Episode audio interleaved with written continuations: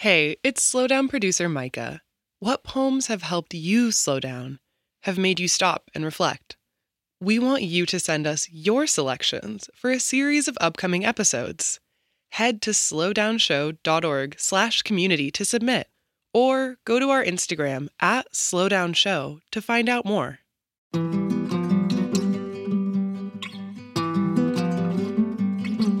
I'm Major Jackson, and this is The Slowdown.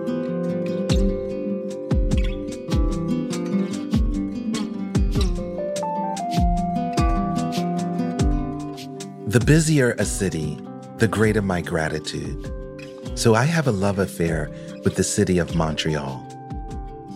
While living in Vermont, I would visit twice a year, often more. The bustle of Montreal countered the loneliness born from seemingly endless, bleak winter days. The nearby presence of massive numbers of human beings just over the Canadian border was a kind of antidote. It was an easy fix, a way to manage that malaise and isolation which descend after so many dark days in rural New England. A recovering introvert, I have come to relish the close proximity of human bodies, of seeing so many people at once and bumping alongside them in Montreal's famed underground city. I love standing beside people while staring into a painting at Montreal's Museum of Fine Arts or applauding next to people at a modern dance performance.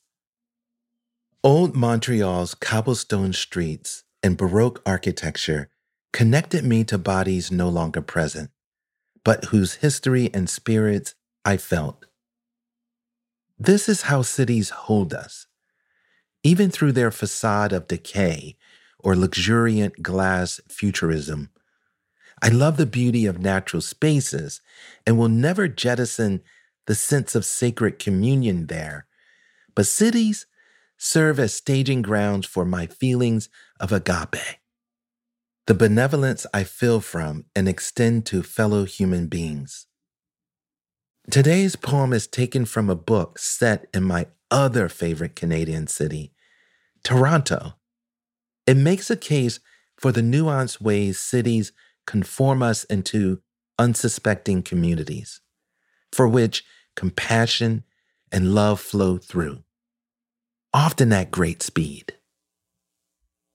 From Thirsty by Dionne Brand. 1. This city is beauty, unbreakable and amorous as eyelids in the streets pressed with fierce departures, submerged landings. I am innocent as thresholds and smashed nightbirds, lovesick as empty elevators. Let me declare doorways, corners, pursuit. Let me say, standing here in eyelashes, in invisible breasts, in the shrinking lake, in the tiny shops of untrue recollections, the brittle, gnawed life we live. I am held and held. The touch of everything blushes me pigeons and wrecked boys, half dead hours, blind musicians, inconclusive women in bruised dresses, even the habitual gray suited men with terrible briefcases. How come? How come I anticipate nothing as intimate as history would I have had a different life, failing this embrace with broken things?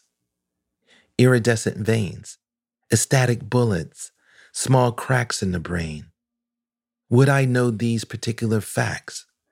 How a phrase scars a cheek, how water dries love out.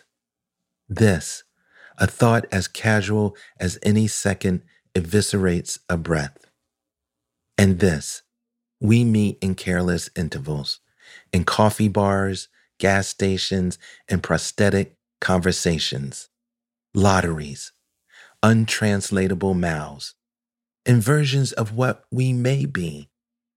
A tremor of the hand and the realization of endings, a glancing blow of tears on skin, the keen dismissal and speed.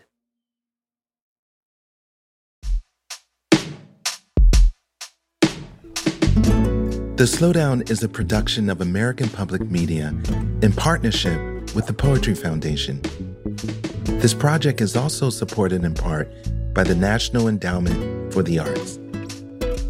On the web at arts.gov.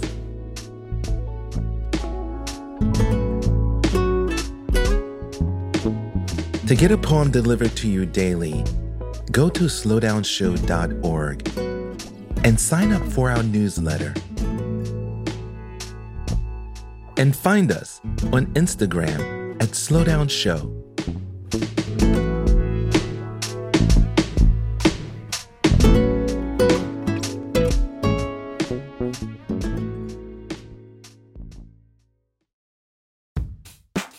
We all want to be our best selves, but it can be an expensive journey. From experimenting with alternative medicine, I was working with a natural, holistic nutritionist and never really thought about the cost. to splurging on fast fashion. I was spending like all my tips. I was definitely spending like $200 a week. I'm Reema Khrais, host of Marketplace's This Is Uncomfortable. This season, we explore the cost of self care and the real motivations behind our spending choices. Listen to This Is Uncomfortable wherever you get your podcasts.